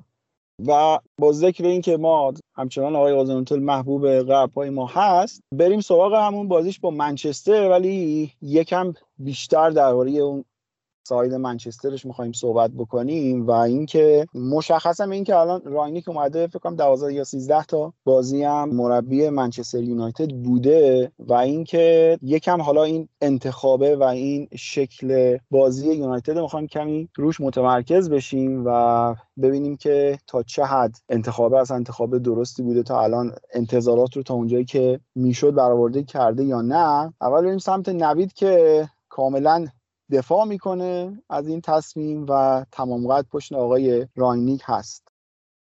من یه نکته رو بگم. من در مورد رانگنیک وقتی می‌خوام صحبت کنم در مورد رانگنیک و منچستر یونایتد باید بدونم چه, چه ایرادی به رانگنیک می‌گیرن؟ خب ایراد می‌گیرن که مثلا چه می‌دونم سبک بازیشو دوست ندارن. ایراد می‌گیرن که آیا این آدم نتیجه نمی‌گیره. ایراد می‌گیرن در منیج کردن تیمش به کدومش ایراد می‌گیرن. در مورد نتیجه اگه بخوام شروع کنیم که من فکر می‌کنم که یک مسئله وجود داره اینه که دارن همه رسانه ها و مخصوصا پیشکسوت های خود باشگاه فخیمه یونایتد دارن میگن ما سه بازی جلو افتادیم و کامبک خوردیم. ببینید سه تا بازی یکی چقدر افتادن و یک یک شدن کامبک نیست. در همه این سه بازی هم رانگنیک تیمش باید میبرده. بیاد از اینجا همین نقطه نقطه یکی من می‌خوام بحثم رو شروع کنم. این که آقا ما باید یک چیزی رو بپذیریم. اونم این که فوتباله. همیشه و همیشه ممکنه که شما پاسخ عملکردت رو نگیری در کوتاه مدت. ممکنه سه بازی پشت سر هم هم حتی پاسخ عمل کردت رو نگیری. اگر قرار ایرادی گرفته بشه به کار یک مربی باید در چارچوب تئوری فوتبال بگیرید یعنی بگید آقا این تصمیم رانگنیک نه به این دلیل که نتیجه نداد به این دلیل که نابخردانه است به این دلیل که از نظر تئوری اشتباهه تصمیم اشتباهیه و رانگنیک جواب نداده تا الان. ضمن اینکه من یه نکته رو بگم که به وضوح یونایتد مشکل بدنی داره. یعنی تیم یونایتد مشکل بدنی داره. تیم یونایتد از دقیقه 70 به بعد تراوت نداره. حالا من نمی‌دونم این به چه دلیله. مطمئنا این رو گردن رانگنیک نمیندازم. یعنی من فکر کنم تیم پیش فصل خوبی نداشته. و اینکه میگم به من بگن رانگنیک قرار بوده برای این باشگاه چه کند؟ چه انتظاری داشتن که برآورده نشده؟ تا بیایم حرف بزنیم سرش که آیا اون انتظار انتظار عاقلانه بوده یا نه؟ من در مورد بازی یونایتد ساوثهمپتون از تک تک تصمیمات رانگنیک دفاع می‌کنم. از تک تک تصمیمات رانگنیک دفاع می‌کنم. یک جا بهش نقد دارم که اون رو هم باز رانگنیک رو شریک جرم می‌دونم نه مجرم تنها. من در تایید حرف نوید خواستم میگم که ببینید خیلی همین الان هم هواداران یونایتد رانگنیک رو قیاس می‌کنن با دورانی که توخل اومد و تیمشون رو متحول کرد و هم سهمیه رو گرفت هم قهرمان یوسیل شدن. خواه نخواه میشه دیگه. یعنی همینجوری یعنی شما می‌بینید که تقریبا از یک سبک هستن توی مربیگری و یک فلسفه پیروی می‌کنن و این خواه نخواه تقریبا این مقایسه انجام میشه. ولی باید اینو در نظر گرفت که ببینید این که فلسفه یک مربی چی هست به کنار اینکه آیا اون متریال لازم برای پیاده کردن اون فلسفه رو داره و چقدر می‌تونه اجرایی بکنه اون ایده هاش رو باید بذارید. دقیقا در یک کفه ترازو نسبت به اون ایده هایی که خود مربی داره. یعنی اون بازیکن ها هستن که براش بازی می‌کنن. ببینید الان یونایتد من حس می‌کنم از 11 بازیکنی که در این ترکیب هستن شاید 6 تا 7 بازیکن مناسب تیم راگنیک نباشن و در پروژه بلند مدت اگه حالا راگنیک یا پوچتینو یا هر مربی دیگه اگه بخوام این سمت برن احتمالا در ترکیب تیم دیگه حضور ندارن. از همون اول من خیلی قاطعانه گفتم رونالدو حضور نداره. حالا نمی‌دونم شاید به خاطر اینکه می‌خواد ماکسیموم ماکسیموم بهره رو ببره. رانگلیک بازی میده رونالدو رو و شاید به خاطر خواشی که شاید بیرون بذاره رونالدو رو این تصمیم گرفته که بهش بازی برسه. ولی فکر کنم که هر چقدر بگذره اینو متوجه میشن هوادار یونایتد که رونالدو شاید خیلی همچنان مفید که نیست مضر هم هست برای ترکیب این تیم. ولی اگه ما بخوام وارد بازی بشیم که خیلی بیام دیگه مصداقی صحبت بکنیم حالا نوید موافق بشه من شاید بعضی مورد مخالف هستم. این موردی که نوید گفت که از نظر بدنی بازیکن یونایتد مشکل دارن من فکر می‌کنم که ببین نوید خود کونته هم وقتی که میاد و تاتنهام دست می‌گیره تاتنهام بدترین تیم بودن نظر دوندگی. ولی تونست با این فیفا دی حالا فیفا میگن درست نیست international break ها break هایی که به وجود اومده بود با اون تعطیلات زمستانی که خب خیلی تیم رفتن و اردوی بلند مدت گذاشتن می‌تونست ارتقا بده. من حس می‌کنم که تو این مورد یونایتد باید بهتر می‌شد. یعنی میگم اینجا جایی که باید اتهام بزنیم به رانگنیک که چرا کم‌کاری شده در این مورد. فیتنس رو باید برطرف می‌کرد. اتفاقا یکی از ایراداتی که میگن میگن که کادر که فنی که حمایت می‌کنه و پشتیبانی می‌کنه رانگنیک رو خیلی خوب نیستن. یعنی از نظر رزومه آدمای خیلی قوی نیستن. حالا این فیتنس چه اشکالی به وجود میاره؟ اشکالی که شاید توی من می‌خوام یاد بیارم آرسنال امری هم دقیقا داشت. ترک بک نکردن وینگرهای این تیم یا سه تا بازیکنی که اون بالا هستن. ببینید اصلا ترک بک کردن یعنی چی؟ یعنی که شما از موقعیت هجومی در فاز هجومی که قرار دارید تبدیل کنید خودتون رو به موقعیت دفاعی. در فاز دفاعی تیم. ببینید الان سانچو و رشفورد هم روی گل مشخصه و هم روی موقعیتایی که ساتمتون داره تهدید می‌کنه یونایتد رو بر نمیگردن. یعنی شما یک رونالدو دارید که کلا خیلی مشارکتش در فاز دفاعی زیاد نیست. یک برونوی دارید که یکم سرگردانه یه ذره تنبل یه ذره سر به حواس بعضی موقع می‌بینی بر نمیگرده. از اون طرف رشفورد سانچو هم دارید که اونا هم بر نمیگردن. من واقعا بعضی موقع می‌دیدم که یونایتد داره با 4 2 بازی می‌کنه. یعنی پوگبا و هستن اونا هم 4 دفاع هستن بقیه بازیکن‌ها همه تو یک سوم هجومی خودشون حضور دارن هیچ کم بر نمیگرده این ترک بک نکردنه باعث شده که یونیت دفاعی یونایتد به مشکل برخورده. من از آقای رانگنیک انتظار دارم که در اولین فرصت باید یک موازنه بین دفاع و حمله به وجود بیاره. ببینید الان حمله ای که ایکس جی که داره تولید می‌کنه ایکس جی مناسبیه. بالاخره توپا یه روزی به گل میره. تو گل میره. قبول داری دیگه؟ ولی تو دفاع مشکل دارن. تو انتقال منفی بسیار مشکل داره یونایتد. و به نظر من البته اینا رو در نظر بگیریم که فرد در این دوتا بازی نبود. فرد مهمترین بازیکن رانگنیک در انتقال منفی من فکر کنم اگه فرد اضافه بشه به تیم این ایراداتی هم که الان داره و نقیصه‌ای که به وجود اومده کمتر بشه کم رنگتر بشه حداقل. ولی باید اینو در نظر بگیریم که من فکر کنم که 4 3 ترکیب مناسبی نیست. یعنی حضور برونو و پوگبا باعث شده که در انتقال منفی و در زمانی که تیم در فاز دفاعی قرار می‌گیره به مشکل بر بخوره. باید یا به نظرم سعی کنه که همون 4 2 2 رو بازی بکنه برونو با کاوانی زوج بکنه پوگبا رو از 6 و 8 بذاره کنار بیاره رو همون half space بازی بکنه به عنوان یک هافبک کناری مثل سانچو و این work پایین بازیکنان هجومیش رو برطرف بکنه. ببین محمد رضا من حقیقتا نسبت به رانی 50 50 یعنی یه سری جا میگم okay ولی یه سری جا میگم نه. مثلا جایی که میگم okay دقیقا همین فردی که اشاره کردی فکر می‌کنم بالاخره یه نفر پیدا شد که بتونه از فرد اونجوری که درسته بازی بگیره و نبودش هم کاملا آره حس شد توی این دو سه بازی. و این مورد هم باید موافقم که الان داره تیم آندر پرفورم می‌کنه حداقل توی گل زده و همونطور که اوور پرفورم پایدار نیست آندر پرفورم هم به نظرم پایدار نیست و بالاخره آره این توپا گل میشه. همین بازی با ساوثهمپتون هم اگر نیمه اول مثلا سانچو قدر موقعیت ها رو بهتر می‌دونست. اونجا که سه به تک بود پاس می‌داد مثلا. منچستر اصلا دوهی جلو میفته شاید اصلا داستان طور دیگه ای پیش می‌رفت و کامبک به این شکل زده نمی‌شد. ولی حالا یه جمله من آفتر رکورد گفتم ولی باید بگم. اینکه مربی اگر مربی باشه باید بتونه از رونالدو بازی بگیره. من حقیقتا دیگه واقعا با این جمله خیلی مشکل اساسی دارم. به نظرم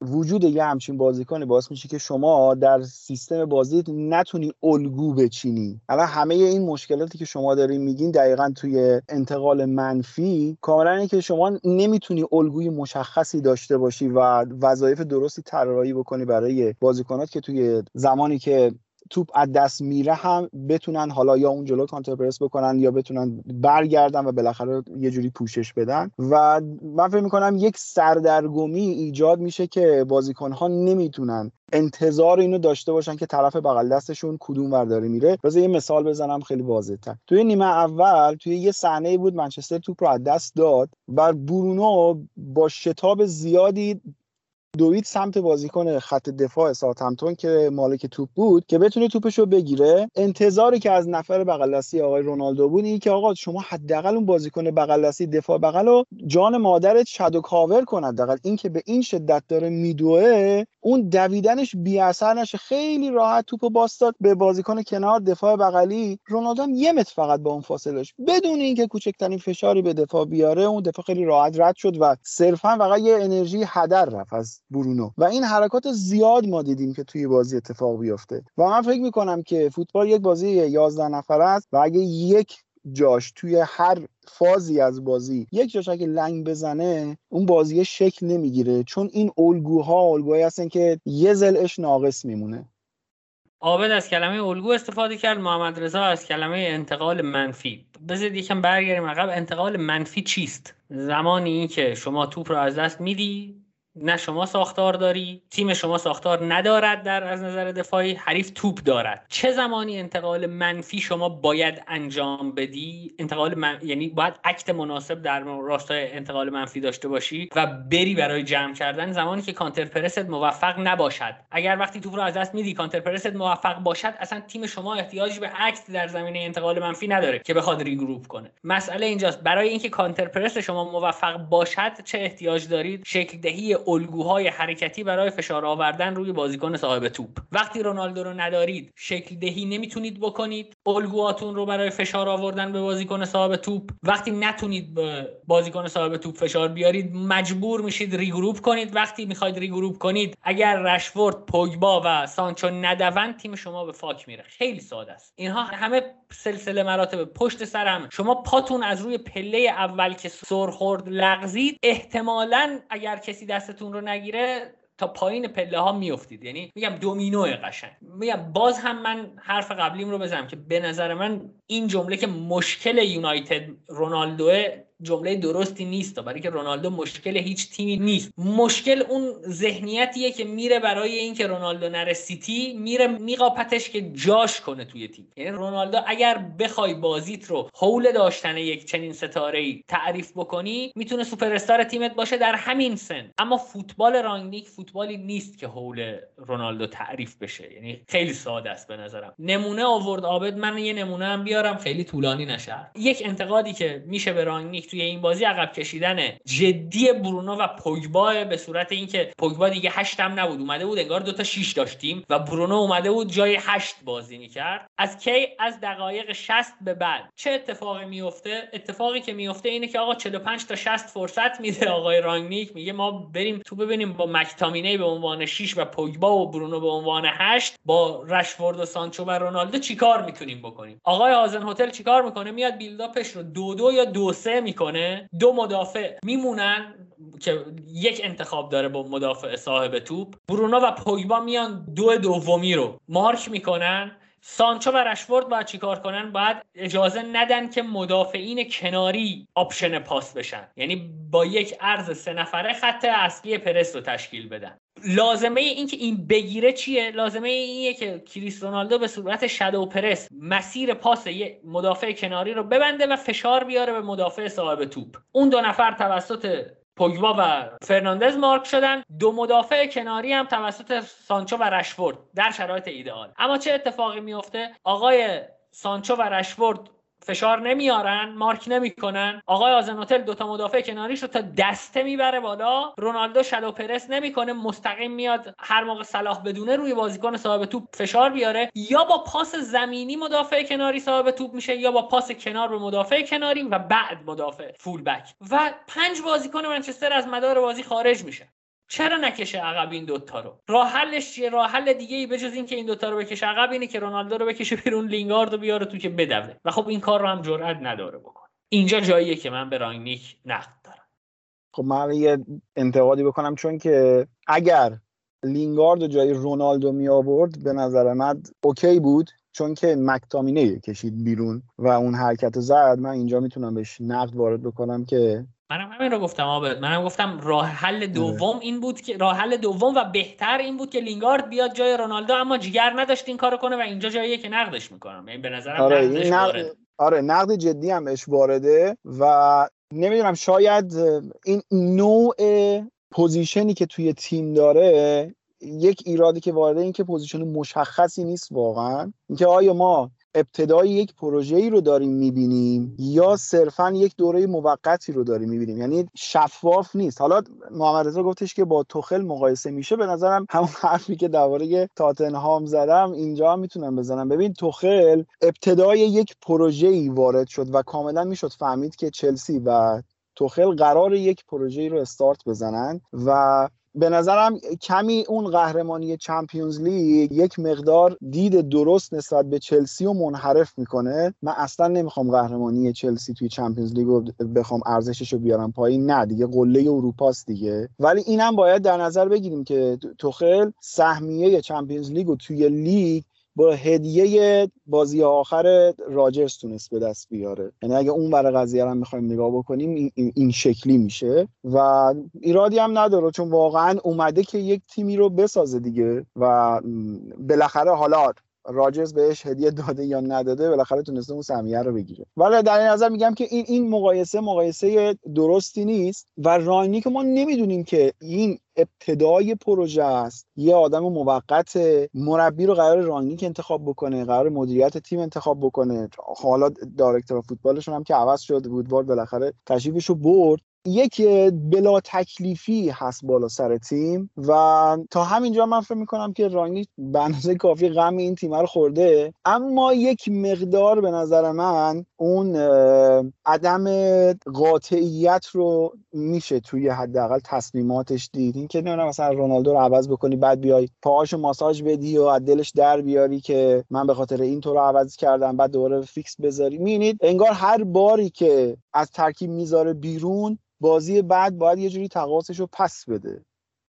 یه نکته بگم. اول در جواب محمد رضا من یادم رفت. در واقع در جواب که نه می‌خوام یه نکته ای رو مطرح کنم در مورد فیتنسی که مطرح کرد. محمد رضا یک تفاوت عمده بین امثال رانگنیک و کنته وجود داره. من همیشه گفتم که شما نمی‌تونی شخصیت مربی رو از تفکرش جدا کنی. کنته نگران reputation ش نیست. reputation اخلاقیش نیست. ولی از نظر فشار آوردن و سخت گرفتن و دعوا کردن. ولی رانگنیک شخصیت آرامتریه. یعنی سعی می‌کنه وارد چالش جدی با بازیکنانش نشه و من فکر می‌کنم باشگاه هم آنچنان حمایت نمی‌کنه. از این بگذرم من در مورد یونایتد پیشکسوتا و هوادارانشون می‌خوام حرف بزنم. به نظر من رفتار پیشکسوتانی مثل اسکولز شرم‌آوره شرم‌آوره اینکه تو بعد از مساوی کردن با ساوتهمپتون بیای بگی تیم حریف مربی داشت ما مدیر ورزشی. اگر یک نفر توی باشگاه شجاعت داشت باید به اسکولز می‌گفت خفه شو. به نظر من انتقاد به رانگنیک شرم‌آوره یعنی از روی شکمه از روی باد معده است. یک نگاه بندازین شما از 14 سپتامبر تا 20 نوامبر یعنی دو ماه. نتایج منچستر یونایتد این بوده. دو یک به یانگ بویز باخته یک هیچ به وست هم باخته یک هیچ به استون ویلا باخته چهار دو به لستر باخته پنج هیچ به لیورپول باخته دو هیچ به سیتی باخته و چهار یک به واتفورد باخته. از 20 نوامبر که اوله اخراج شده رانگنیک یک بازی باخته اون هم به ولوز. توی سه بازی هم که یک یک شده بلا استثنا تیم برتر میدان بوده. چتونه فکر کردید کی هستید؟ خیلی واضح با همین صراحت فکر کردید کی هستید؟ فکر کردید منچستر آخر دهه 90 مربی چوب جادو نداره. اومده تو بهتر از کل فصلتون نتیجه گرفته. انتقاد بهش. اگر بر مبنای نتیجه باشه شرم‌آوره. اگر بر مبنای چیز دیگه ای باشه هم یعنی بگید تاکتیک هاش هم مشکل داره نشان میده چیزی از فوتبال نمی‌فهمید. می‌خواید ناراحت بشید می‌خواید فوش بدید کامنت منفی بدید بدید. به نظر من بیشرمی محض انتقاد از سمت از رانگنیک مخصوصا از طرف کسی مثل اسکولز. شخصیت اسکولز شده مثل وحید قلیچ در پرسپولیس. یعنی انگار نشسته یه جایی پامنقلی حرف می‌زنه. تضعیف مربی باشگاهی که اومده از اون فلاکت نجاتتون داده. فلاکتی که توی دو ماه هفت تا باخت بدید رسوندتتون به اینجا و دارید انتقاد می‌کنید. نه اتفاقا سایت The Analyst هم یک مطلبی منتشر کرده بود از اینکه توی آمارها و data های منچستر اومده بود بررسی کرده بود و نشون داده بود که آره منچستر در دوران رانگنیک از نظر بازی هم پیشرفت کرده. در دوره اوله هرچی جلوتر می‌رفت حالا این نمودار و این مطلب من بهت میدم که بذار توی کانال. که در دوره اوله هرچه به انتهای دوره داشت نزدیک می‌شدیم تیم چه در موقعیتی که به حریف می‌داد و چه موقعیتی که میساخت این gap هی داشت بیشتر و بیشتر می‌شد به نسبت ایکس که داشت دریافت می‌کرد و ایکس که داشت تولید می‌کرد. و حالا در دوره رانگنیک یواش یواش این نموداره داره برمیگرده که رسیده به سه تا چهار تا بازی آخر که به وضوح منچستر تو هر بازی داره ایکس خیلی بالایی تولید می‌کنه و ایکس کمتری هم به حریف میده. توی data های دیگه هم حالا میگم من دقیق حضور ذهن ندارم که این اینی که گفتی الان یهو یادم افتاد. یعنی بهت میگم اصلا بذار. و آره منم به نظرم پیشرفت کرده. ولی ببین حرف من اینه که نه من انتظار دارم که یک چشماندازی ببینم از این باشگاه. حالا گیرم هم زیاد به رانگنیک نیست. رانگنیک من بیشتر به اون management ش حقیقتا ایراد دارم و احساس می‌کنم که به عنوان مدیر می‌تونه خیلی خیلی بیشتر کمک بکنه نه به عنوان coach. این آروم کردن شرایط تیم این این شکلی نیستش که آدم توی رخکن جواب بده. ولی در قامت مدیر تیم به نظرم خیلی می‌تونه کمک بکنه. همین که الان ما این همه حرف زدیم در رابطه با مثلا نحوه خرید بازیکن توسط لیورپول یا سیتی این که حداقل اون department data science منچستر رو یه سر و سامونی بهش بده و این پول عظیمی که منچستر هر سال داره در میاره حداقل بتونن جای درستی خرج بکنن می‌تونه خیلی بهشون کمک بکنه. و اینکه یه چیزی نشون بده که ما احساس بکنیم که آقا مثلا ظرف سه چهار سال آینده باشگاه قرار به کدوم سمت بره. یعنی این چیزی که الان داریم فعلا تنها چیزی که ما اینه که آره ما باید صبر بکنیم ببینیم تا تابستون کی میاد و این تیم دست می‌گیره. خب من در جواب نوید اینکه یه ذره از مبحث دور شدیم ولی حالا بگم بد نیستش. ببین این چیزی که نوید گفت در مورد بیلداپ ساوثهمپتون به نظرم خیلی درست بود. یعنی همون کاری که وولز انجام داد و برای یونایتد مشکل ساز بود اینکه با سه نفر میومد build-up انجام می‌داد سه دو تقریبا انجام می‌داد. ساوثهمپتون هم می‌دیدی که رومئو میومد بین مدافعا قرار می‌گرفت یعنی بین بدنارک قرار می‌گرفت و سالیسو و وارد پراوس می‌شد 6 یعنی خیلی جالب بود که یه سه یکی به وجود می آوردن که اون ضعفی که همین الان نویدم گفت که هافبک های کناری یونایتد خوب track back نمی‌کنن خوب shadow press نمی‌کنن خوب shadow cover نمی‌کنن گزینه پاس رو قطع نمی‌کنن دقیقاً اتفاق رخ داده بود. هم پرو هم واکر پیترز بیشترین پاسهای دریافتی رو داشتن. یعنی من رفتم چک کردم بیشترین به قول اون centrality ما مرکزیت تمام پاس ها pass map ساوثهمپتون واکر پیترز بوده. و یه چیزی که در مورد انتقال منفی یونایتد هم گفت می‌خواستم اینو بگم. ببین خب یه چیزی هست که خب الان تیم های بزرگ مخصوصا سیتی حالا تیم های مثل لیورپول با فابینیو انجام میدن با رودریگو انجام میدن. به نام rest defence. rest defence اگه بخوام بگم ببین rest defence چیه؟ آرایش بازیکنانه در زمان مالکیت. برای چی؟ برای اینکه انتقال مثبت تیم رقیب رو به هم بزنی ضد حمله نخوری و یا اینکه حملت و دامنه حملت رو نگه داری. نذاری تیم مقابل نفس بکشه به قول فوتبالیا. خب این تو یونایتد به قول حرفی که نوید خیلی درست بود. این کارو چه کسی می‌خواد انجام بده؟ این بازیکنی که می‌خواد این کار انجام بده برای اینکه استقرار درستی بازیکن انجام داده باشن و الگوه درست بشه نمی‌بینیم تو یونایتد. من این انتقاد به رانگنیک می‌کنم. حالا شاید نوید خیلی در این زمین ما موافق نباشه ولی من فکر می‌کنم که باید این rest defence شون رو درست بکنن. یعنی زمانی که توپ از دست میدن. ببین یه چیزی که هست اینه که برونو فرناندز بازیکنی که به قول خارجی ها free roam ه یعنی هی دوست داره پرسه بزنه. هی دوست داره توپو بگیره بازیشو عوض بکنه بره اون سمت سمتی که overload شده توپو بگیره دوباره بره یه سمت دیگه پاس بده. بازیکنی نیستش که شما fix ش بکنی مقیدش بکنی به یه جا و شما بتونی یه دونه pattern خیلی خوشگلی در بیاری. مخصوصا با فرناندز و مکتامینه و اتفاقا من داشتم بازی رو نگاه می‌کردم چون بازی نیمه اولش نتونستم نگاه کنم. مکتامینه به شدت بده. یعنی واقعا یک بازی عجولانه از مکتامینه می‌بینیم. انگار که داره تو تمپو بازی گم میشه.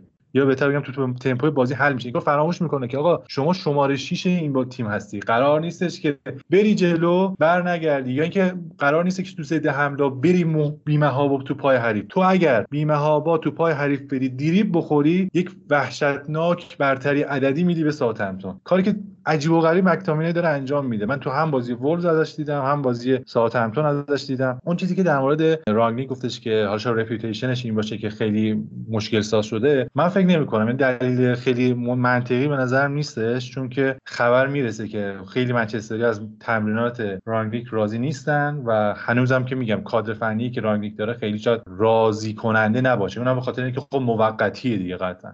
محمد رضا بیا برگردیم عقب. بازیکنان یونایتد از مورینیو هم راضی نبودن؟ از اوله رو مسخره می‌کردن و الان از تمرینات رانگنیک هم راضی نیستن. این یه نفر باید تو اون باشگاه باشه که دهن بازیکن‌ها رو ببنده دیگه. جدی میگم. آخه شما با کی کنار میاد؟ بعد من شاید بد گفتم محمد من میگم رانگنیک اون شخصیت کنتر رو نداره واقعا. اون شخصیت اینکه بیمهابا عمل کنه رو نداره. و میگم مشخصا از سمت باشگاه مشکل وجود داره. میگم نگاه کنید همه در اون باشگاه اخباری که به وجود میاد انگار اسمن اختیار دادن به این و هیچ کس در باشگاه این رو نمیگه که آقا این آدمه مربی شما ساد شما این دلغک بازی ها چیه؟ شما هر مربی ما میاریم مورینیو رو میاریم باش به مشکل برمیخورید اوله رو میاریم رسما کنار زمین مسخرش می‌کنید اینم میاریم از تمریناتش راضی نیستید این باید یه جایی حل بشه به نظر من توی باشگاه دیگه. نمیشه که هر کی میاد که شما ناراضی باشید. در مورد یه نکته هم بگم در مورد اینکه این نقد رو هم به رانگنیک می‌کردن که آقا وقتی می‌بینی بازیکنات فیتنس و فیزیک مناسبی برای پرس کردن ندارن چرا بازیش رو بر مبنای پرس همچنان انجام میده؟ باید این رو بپذیرید که آقا اگر قرار مربی بعدی پوچتینو باشه اگر قرار تنهاگ باشه اگر قرار هر کسی به جز رانگنیک که پرس الگوی بازیشه باشه شما نمی‌تونید یه شب بازیکناتون رو بردارید بیارید بگید که آقا ما از این فصل می‌خوایم دیگه پرس کنیم. بریم بدنسازی کنیم از این فصل پرس کنیم. رانگنیک مجبور فرهنگ تیمی رو بر مبنای پرس بسازه. اگر قرار بعد از رانگنیک مربی بیاد که الگوی بازیش counter press و پرس باشه. اگر قرار بعد از این نیاد بعد از رانگنیک همچین مربی نیاد که همچنان جز باد چیزی دستگیرشون نیست به نظرم. اگر قرار بیاد هم رانگنیک باید این تیم رو عادت بده. هزینه داره okay باید هزینهش رو بدن. همینه.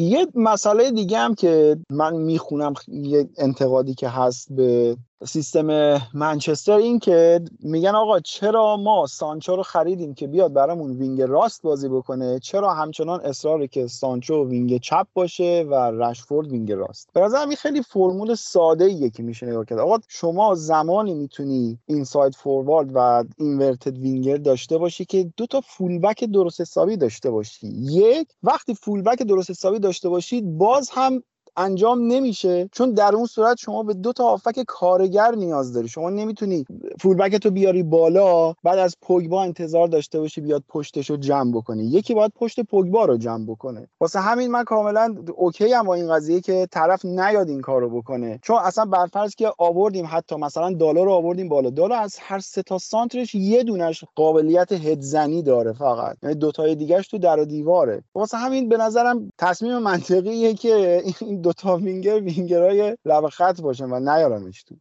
حالا محمد رضا در مورد مکتامینه هم صحبت کرد و من واقعا دلم میسوزم برای مکتامینه برای که مکتامینه می‌تونه هشت درخشانی بشه واقعا و این بازی کردنش توی پست 6 و آماج انتقاد قرار گرفتنش تو این کاره نیست بنده خدا پستش هم نیست به خاطر اینکه فرد نیست اومده داره بازی می‌کنه دیگه. و این من دلم برای این بازیکنم میسوزه واقعا می‌تونه پست هشت خوبی باشه. ضمن اینکه عابد راست میگه دیگه حالا حالا دیلیوری نداره واقعا. چیکار می‌خواد بکنید؟ نمیشه که کل دیلیوری تیم رو ببندی یا آقا باش ما هر وقت توپ گرفتیم کنار. اصلش اینه که یعنی اینکه این سایت فوروارد بازی بدی به دلیل اینه که شما هم بتونی دیلیوری داشته باشی هم بتونی تو بزنی. یعنی انتخاب هایت را دو چندان کنی. اگه دیلیوری نداشته باشی خب می‌فهمن می‌خوای تو بزنی که تو رو میبندن میگن بذار سانت کنه. مثل اینکه می‌گفت ما تو سالن که رفتیم گفتیم فلانی بازیکن نیست ولش کن. بذار هر کاری می‌خواد بکنه میگن بذار دالو سانت کنه دیگه. یکی هم هست هدو بزنه.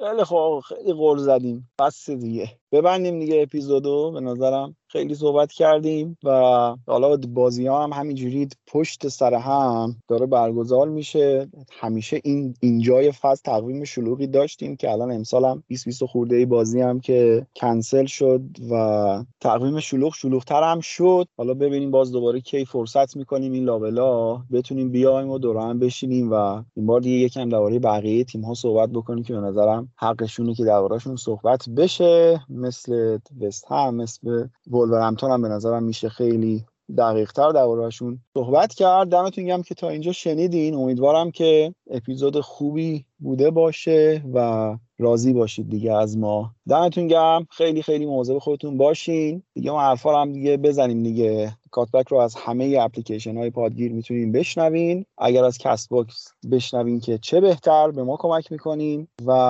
اینکه ما رو به رفقاتون که فوتبالی معرفی می‌کنین واقعا جای تشکر خیلی خیلی زیادی داره. و تا اپیزود بعدی مواظب خودتون باشین. یا علی خداحافظ.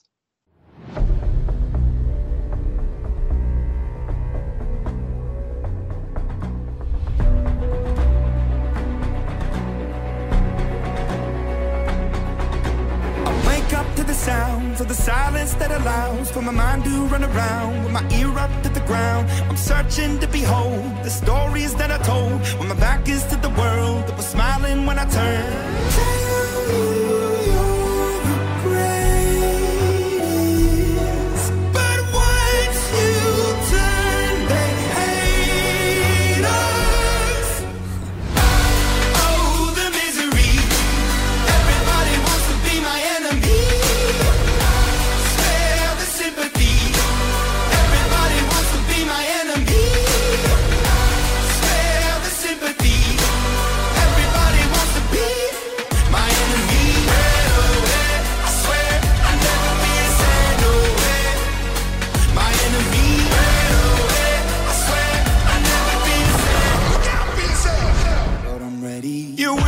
on the wall as you're praying for my phone. And the laughter in the holes and the names that I've been called. I stack it in my mind and I'm waiting for the time when I show you what it's like to be worse fit in the mind. Tell you you're the great.